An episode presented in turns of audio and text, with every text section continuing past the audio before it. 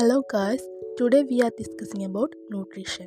Nutrition is the biological and physiological process by which an organism uses food to support its life. It provides organism with nutrients which can be metabolized to create energy and chemical structure. Failure to obtain sufficient nutrients causes malnutrition. The type of organism determines what nutrients it needs and how it obtains them. Organisms obtain nutrients by uh, consuming organic matter, consuming inorganic matter, absorbing light, or some combination uh, of this.